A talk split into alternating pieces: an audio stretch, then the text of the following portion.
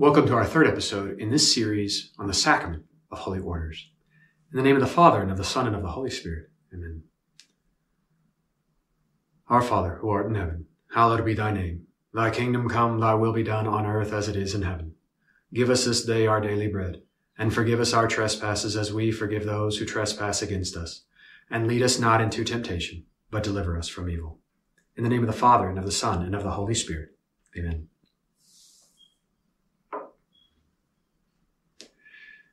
Thank you for joining us again.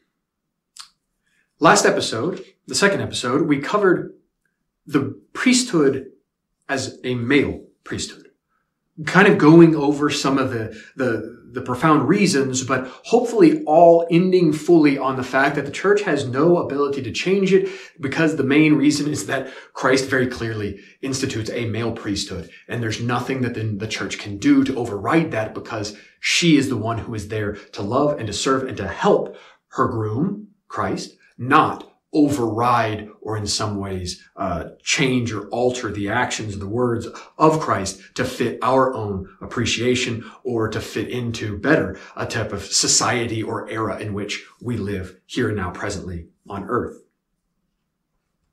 In this episode, I want to speak about celibacy. I'm not quite sure exactly how far we'll get, but we will cover what we can. Before speaking about celibacy, which is an utterly different kind of issue than the male priesthood. We need to make that clear, and hopefully that will become clearer and clearer as to why as we dive further and more deeply into celibacy.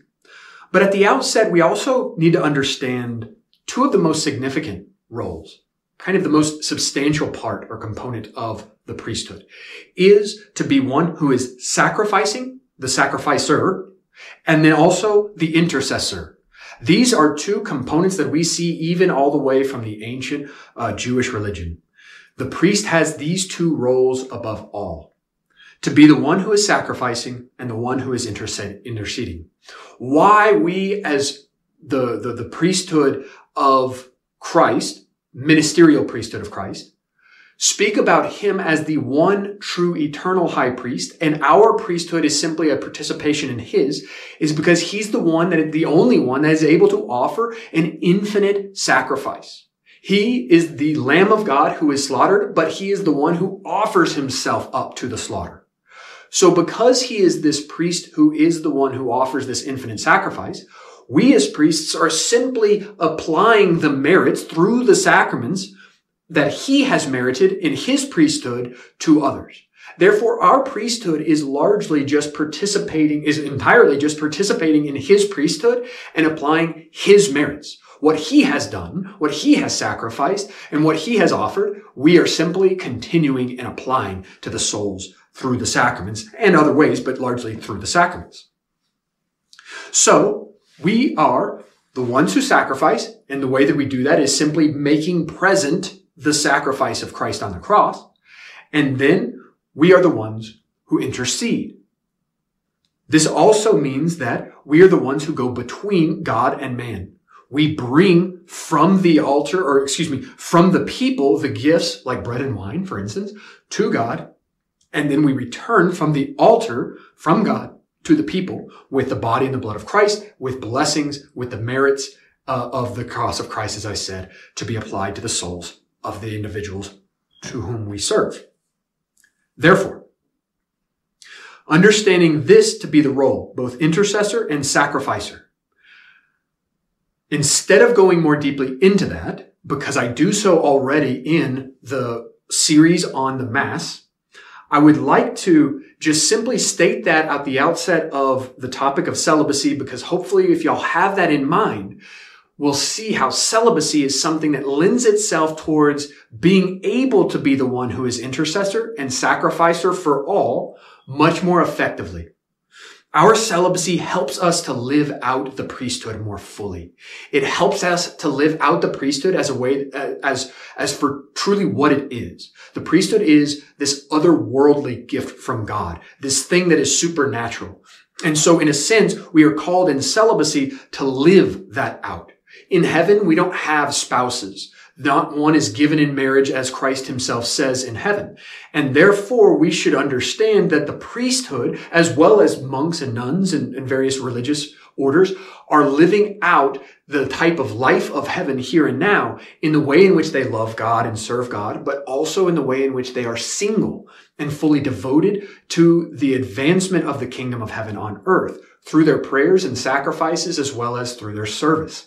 So we see that as sacrificer and intercessor, hopefully, celibacy will be something that helps and aids us in being a fuller uh, participant in sacrificing for the sake of other people, for the sake of serving other people. I sacrifice even my own self, my own celibacy and these kinds of things, or my own fertility, I should say, for the, for these, for the purpose of giving of myself as a fuller sign to, uh, to, to others so that they f- more fully understand the, the significance of the life of heaven and that we should always be, whether we're married or single or not, we should always be directing our minds and attention towards heaven and not being distracted and focused on earth.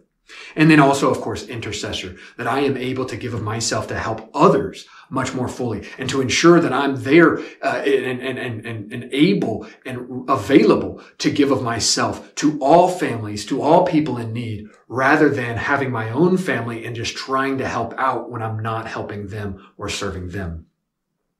So, celibacy. This is technically meaning abstinence from marriage. But of course, celibacy is to live, is to be lived out chastely and chastity has to do with living with a purity in your own state in life. So a married man and a married woman is called to chastity because they shouldn't be watching pornography and they should be giving of themselves in sexual intercourse open to life and in a way that is mutually self-giving rather than simply for self-gratification and physical pleasure of one versus the other. They shouldn't be using each other as tools in essence, but rather they should be giving of each other to each other um, in, in love and for the sake of unity and with an openness to life. The church has long decided, but excuse me, so that chastity then also in relation to a one who is celibate means that you're not just failing to give of yourself in marriage, but of course you live your life chastely in that state of life, meaning that I live with purity, that I'm not also watching pornography or um, trying going on dates and and trying to develop various physical relationships with various women, etc. But rather I live celibate, meaning not married, but also a life of chastity and purity, um, giving of myself entirely to God. This is the goal, and this is what every priest should be uh, pursuing. The church has long decided that clerics, at least clerics not including deacons, uh, even that is somewhat arguable in terms of what the early church understood or not, um, but has has long decided that clerics, at least not including deacons, should be celibate.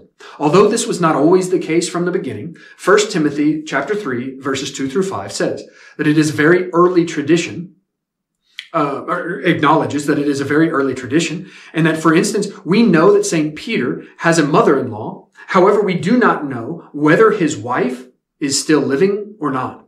This can also be found in Luke chapter 4 verse 38 for those that want to look that up. But we don't know what the context of this is. Is he a widower and that she has already passed? Or have they just both, since he, he, he comes to, to, to appreciate and invest himself entirely into the ministry that Christ has called him to? Has he, have they, have they both mutually decided to live, uh, chaste lives that are also cel- uh, continent lives. In other words, not having sexual intercourse or relations, which various, uh, marriages, even Catholic marriages, have decided to do um, for the sake of a sacrifice to God. Once they engage in sexual intercourse, then um, and, and, and ratify the marriage, some have decided to live in a way without sexual relations for the sake of giving of themselves more fully to God and living in a way that is uh, more fully an image of the life that is to come in heaven.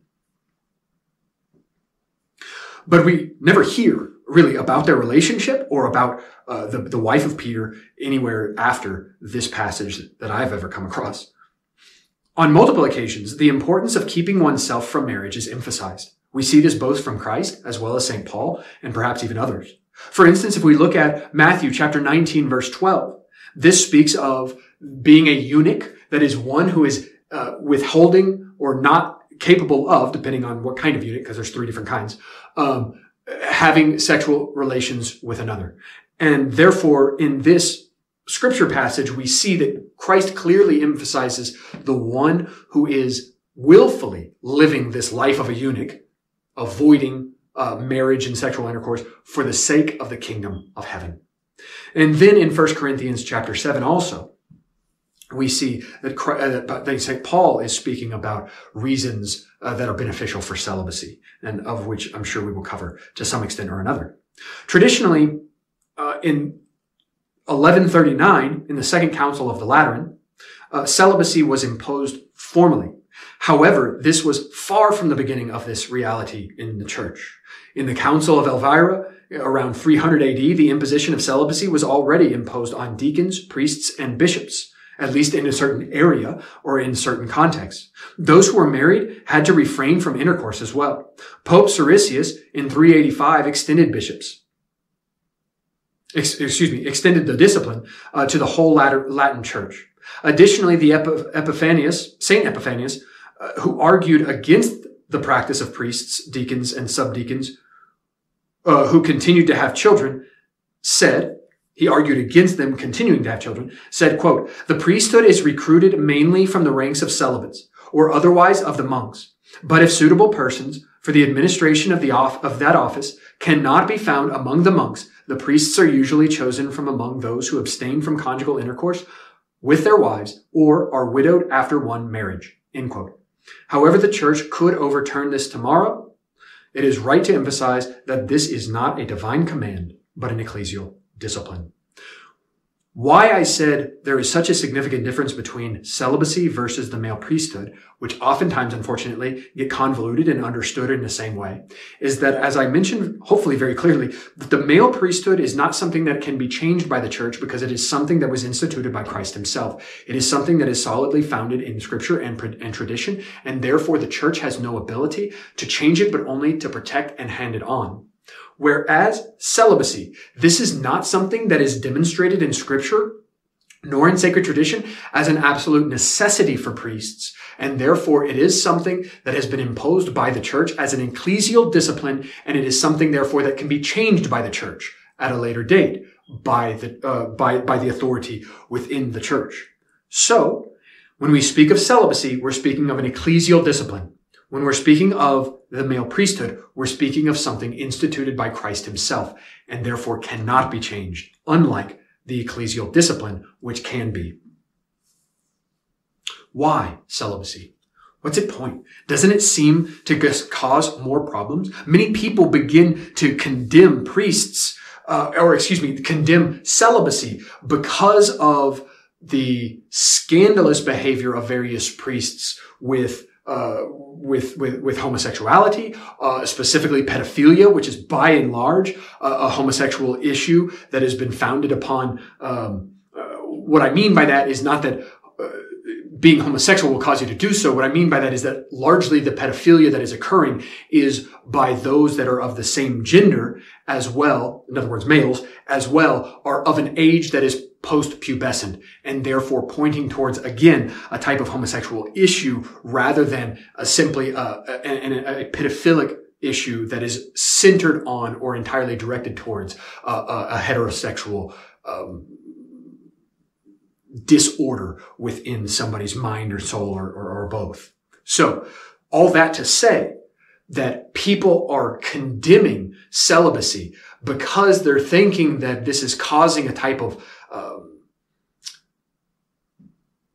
sexual repression or, or, or, or, or lack of, of, of being able to give of yourself in this physical way that then would otherwise prevent these kinds of issues. And it's causing priests to direct themselves towards, unfortunately, innocent children and therefore causing many problems. And this, of course, is something that is proven to be false. Statistically, there are many ways in which this can be proven false. That many other ministers of various kinds that are all married also have this issue and that priesthood actually has a very significantly low number, uh, percentage wise of those who are in the ministry that are performing these incredibly heinous and, and, and evil actions than there are if you just take the percentage of uh, of, of, teachers, let's say, or other institutions, or uh, even uncles, perhaps is, is even more. I know statistic, st- statistically, I know at least uncles have, um, or or other members of the family, grandparents or something of the sort,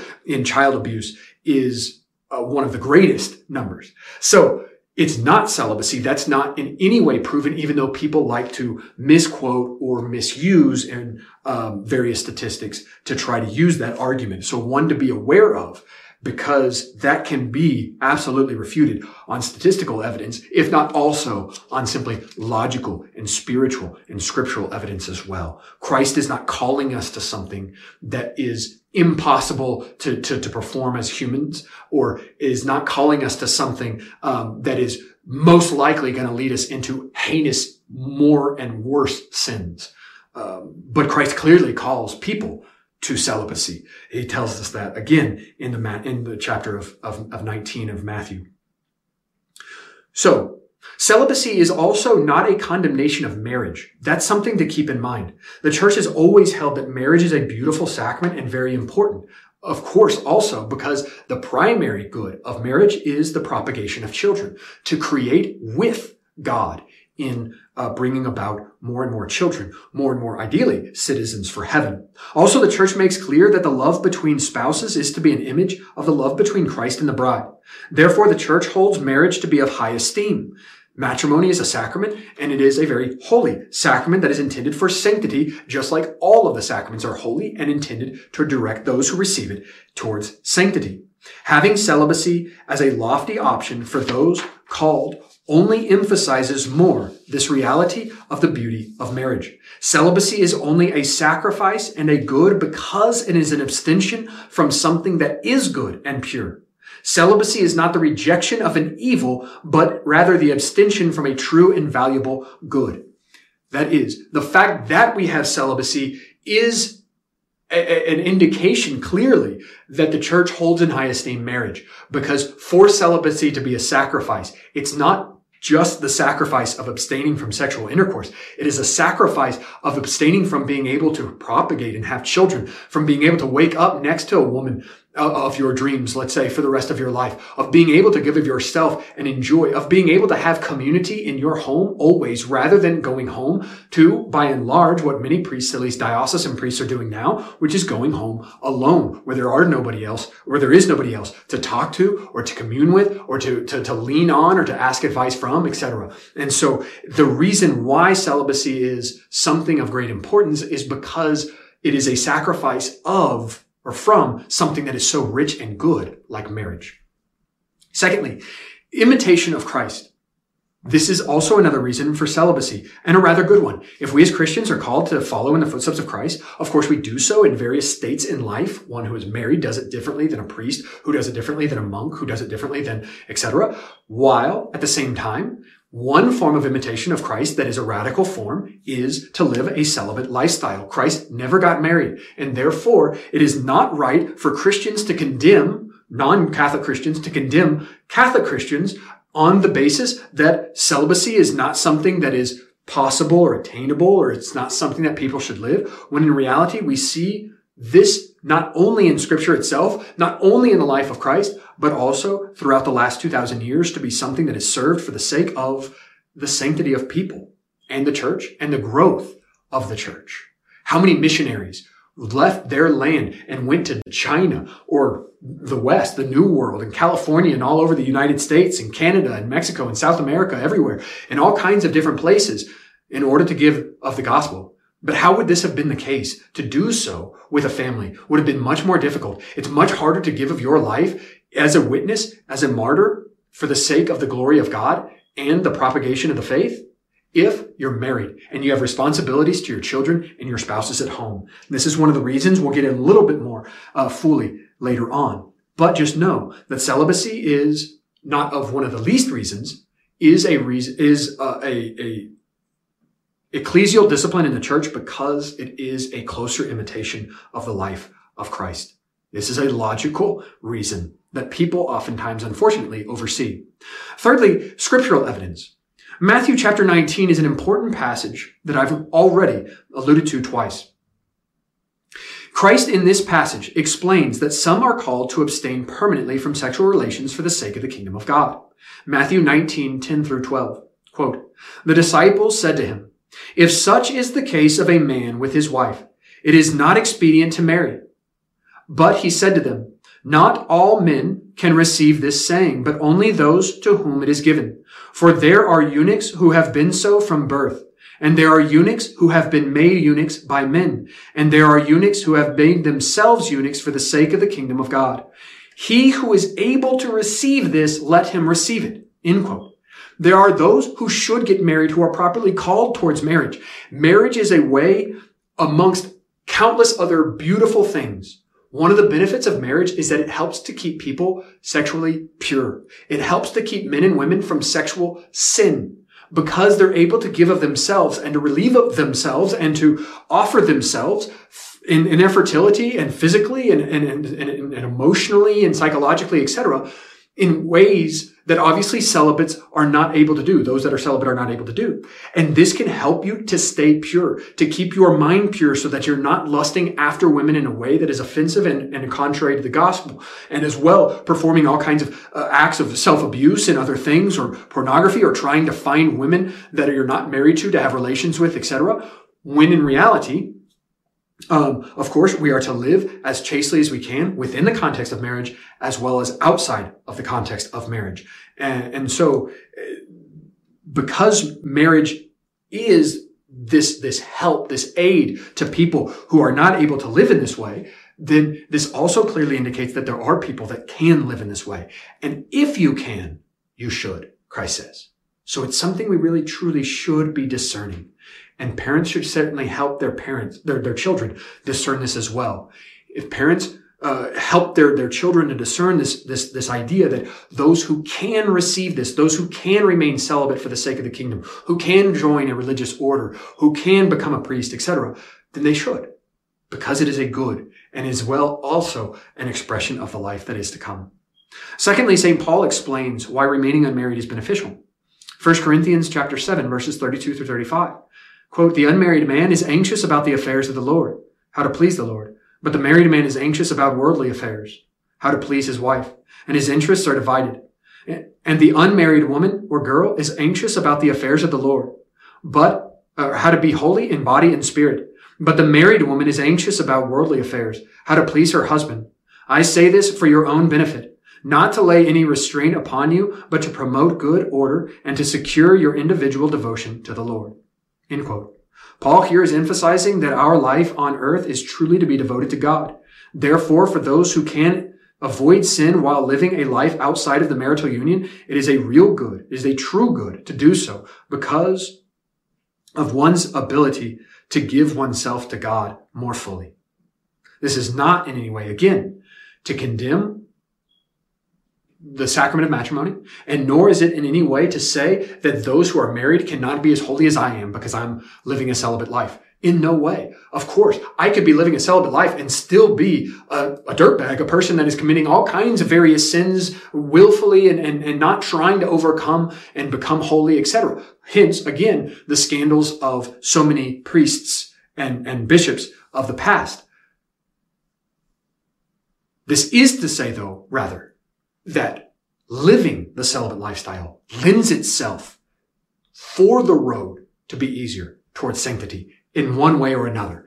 And what I mean by that is because I can be more fully devoted towards God. When I come home and I have nobody else there in my rectory and I'm able, the house near the church, and I'm able then to, to, to, to, to say more prayers and to go read more and these kinds of things rather than I have uh, different diapers to change and I have my wife to, to, to, to help uh, and to, to communicate with to see how her day's going. And then I have all my children that I have to co- help cook dinner for and then clean up afterwards and then prepare and get them in bed and ready for the next day for school and all of these kinds of things that are rich and beautiful parts of, of, of, of requirements and things that are, that are a part of the agenda for those who are married every day. They, they're, they're doing these kinds of things. But to not have these kinds of things to do so that I could give myself more fully to God, that is a true good and it helps me to be a better priest. Fourthly, celibacy is an eschatological image of heaven. As marriage is to be an image of the love between Christ and the bride, celibacy is to be an image of the life of the faithful in heaven, as I've also briefly alluded to. Because there is no marriage between man and woman in heaven, which Matthew 22, 30 says, we are all entirely directed towards God and belong to Christ alone. St. Augustine even called the virginal life the portion, quote, the portion of the angels, end quote. It is a precious thing to have the ability to begin living now the life of heaven. Although this is done in various ways through grace and virtues, celibacy is certainly a clearly and remarkable way. It is to be a reminder to all that God is above all and is to be the most important in this life. Heaven is what we should focus on, not earth.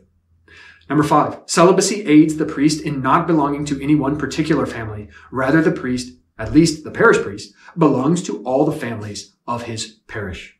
So it is much more, uh, much easier just on a practical level uh, for the priest to be able to get to at the middle of the night the person who is dying, or to be able to have a day filled with various kinds of, of masses of baptism, perhaps, and a mass of, of, of the, the daily mass of the parish, and then a wedding afterwards, and then to prepare a homily also for that Sunday, and then also to run out to the hospital and make sure the communion calls for all of the sick around the parish uh, limitations or boundaries are taken care of and, and all of that and to continue to move and go as well as to pray and to, to, to, to study and all of this.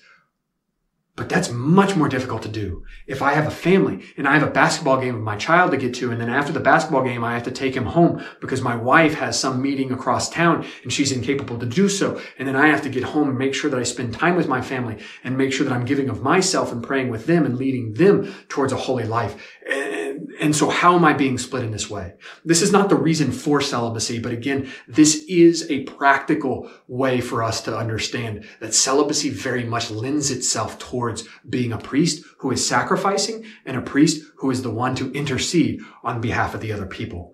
Not belonging fully to a family, my own family, having a spouse and children, helps me to belong to every other family so that I remember them in prayer, so that I pray for them and sacrifice for them and offer the mass more frequently for them instead of just predominantly for my own family.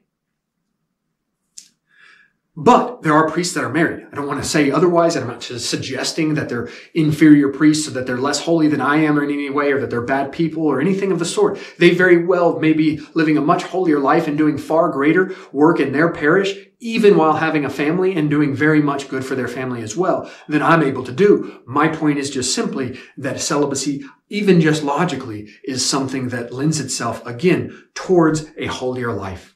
The vast majority of saints are those who lived outside of the married state. The vast majority. There are many saints that are too married, and that is awesome, and that is phenomenal, and that is very possible and attainable. Sainthood is, a, is attainable for all people, and it's something that all people should strive for.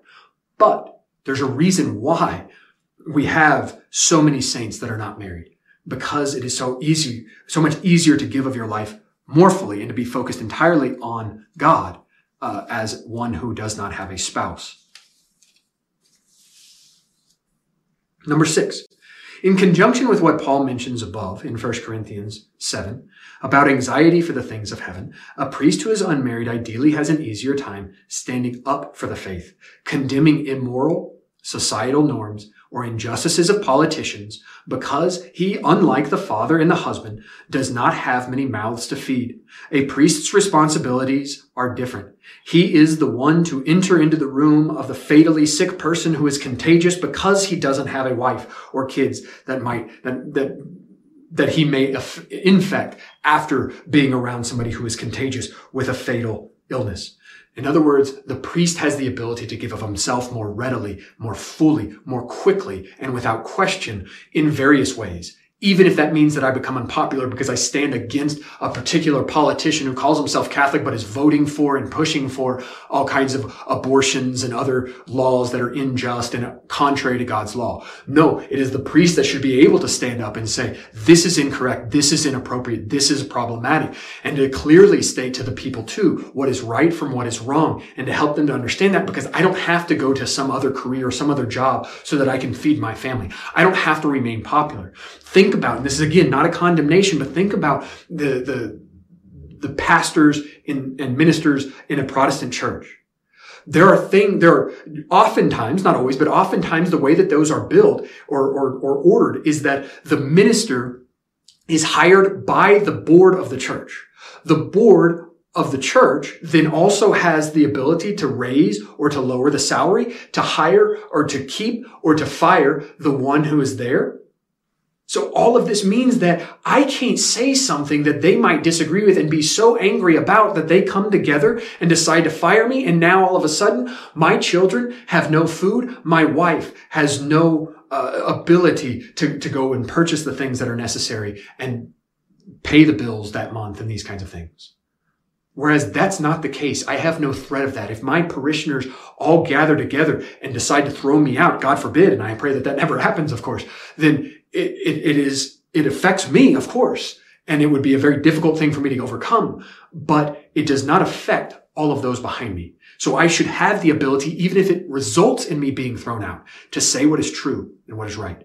And likewise, as I gave the other example, I should be able to go right into the room of the person that is sick. I should not be so concerned for my health. I should instead go ensure that that person has the sacraments available to them as they have a right to have, even when they are fatally sick, because I am a priest and I am therefore ordained for the sake of offering the sacraments to people not keeping them healthy, not ensuring their safety, but rather to ensure that they have the sacraments. Of course, I should help to keep them safe. Of course, I should do what I can to, to, to, to make sure that they are uh, living lives that, that, that promote uh, physical health, etc. While at the same time, in the end, I am ordained by the church for the sake of the sacraments and bringing those to the people of God, as well as spending time with them and helping them to know the love of Christ and his holy and good mercy. So I am expendable in my celibacy in a sense because I have the ability to live a life where I am uh, much more quickly made the martyr rather than somebody that has to question that because I have these four kids that I still need to, to feed and to help and to grow. And therefore not having those responsibilities gives me a, a freedom in a sense to do that more readily. Because celibacy is not a divine command though, there are some exceptions. As I said, there are some married priests some priests are married because perhaps they are not members of the Latin rite. So it is the Latin rite that is by and large kept this as a tradition, even though in the other rites, which I won't get too much into, but if you've ever heard of, let's say the Coptic rite, or if you've ever heard of Russian Orthodox or Greek Orthodox, right? These are schismatic churches that are not in union with Rome, but many of them have a, a version, a mirrored version that are in union with Rome. So the Malankara rite, something in Egypt, uh, the Melkite rite, the Ukrainian rite. These are all in union with Rome. These are Catholic, not Orthodox churches. Um, and they are all a part of the Catholic Church, but they are not a part of the Western Latin Roman rite but rather they have their own rite. So their mass would look a little bit different, but their theology is in essence the same. They are in union with the Pope. They're in union with Rome. They're in union with Holy Mother Church. They, many of them, have never mandated the necessity of celibacy. And so although there are celibate priests in those rites, there are oftentimes also married priests in those rites. Another way as well is that a convert who was a priest in, let's say, uh, being an Anglican, I think there's a couple other denominations. I'm not positive about this, but maybe Lutheran or something of the sort, but who then is married, but also a priest, quote, they're not actual priests because they've broken away from the proper ordination. And therefore, because of that, they have lost validity to the sacrament of holy orders. And therefore, these are not priests. Uh, but in uh, Anglicanism, what they consider to be the ordination to the priesthood, one who is married that has received that and then converts to Catholicism, oftentimes is able, I believe through the bishop, if not through the pope, I'm not, not really certain, is able to get permission to become a Catholic priest while still maintaining, obviously, their married state. So, all that to say, there are certain exceptions and there are certain norms outside of the Latin rite, the Roman rite, of uh, married priesthood. But know that as celibacy is a norm for the vast majority of priests in the church, in the whole world, but also that it is a ecclesial, an ecclesial discipline and therefore can be overturned, uh, without much difficulty if the Pope and the bishops ever gathered together and decided such. Therefore, as a way of wrapping up, The priest again is the one who sacrifices and is the intercessor between God and the people, which is why he stands before God and the people, between God and the people in Mass, but this is also demonstrated in the sacrament of confession and in many other ways. Therefore, in doing so, celibacy is a most beautiful and precious gift to us. It is something that we are able to offer to God. It is something that helps priests to live their life more fully devoted towards God. It is a image to other people to understand how devoted we all should be to God. And it is certainly a precious uh, circumstance of my own life that has very much helped me to, to, to work harder and to give more of my life. Not in any way that I do so perfectly, but I cherish and I think all priests should cherish the celibacy that they have. Yes, of course, there's difficulty. And yes, there's moments and if not weeks and days or even months or whatnot of loneliness. Yes, there's all kinds of difficulties in every element of life. And loneliness is something that can happen within a marriage and probably every marriage to some degree, every person within marriage eh, eh, experiences loneliness to a certain degree or another because we are all directed towards God and only he can fulfill that. So celibacy is something that is very good and rich. It is not this, this thing that oftentimes people think of like these these handcuffs that bind me to this difficult way of life where I just dredge through it in hopes that I can get to the next day. Yeah, there's difficulties, but as I said, in every way of life there is. Celibacy is rather this liberating reality, this liberating ecclesial discipline that helps me to live a life more fully devoted to God and hopefully also merit more reward for the sake of heaven after this life. And in doing so, then always will I be appreciative of the celibacy because if that lends itself towards helping me to have a higher, more perfect and glorious position in heaven, then I am absolutely happily uh, willing to bear this difficulty here and now for the sake of helping other people as well to get to heaven and to have greater sanctity. In the name of the Father and of the Son and of the Holy Spirit. Amen. Holy Virgin, most pure, we ask that you help every priest to live according to his state in life, to fulfill his obligations, to help us to carry the burdens of priesthood, but also to help us to joyfully and filled with peace to love and to serve the people that are put into our hands, to do so in a way that truly leads them towards greater sanctity. I ask a blessing upon all of those who are in the hands of priests all of the souls that have been given to them and entrusted to them for the sake of the care of their souls. Help all of us as well that are celibate to love and to cherish this gift from God, to cooperate with his graces that help us to live it and to live it and use it in a way that helps us to be perfect in this life. In the name of the Father and of the Son and of the Holy Spirit. Amen.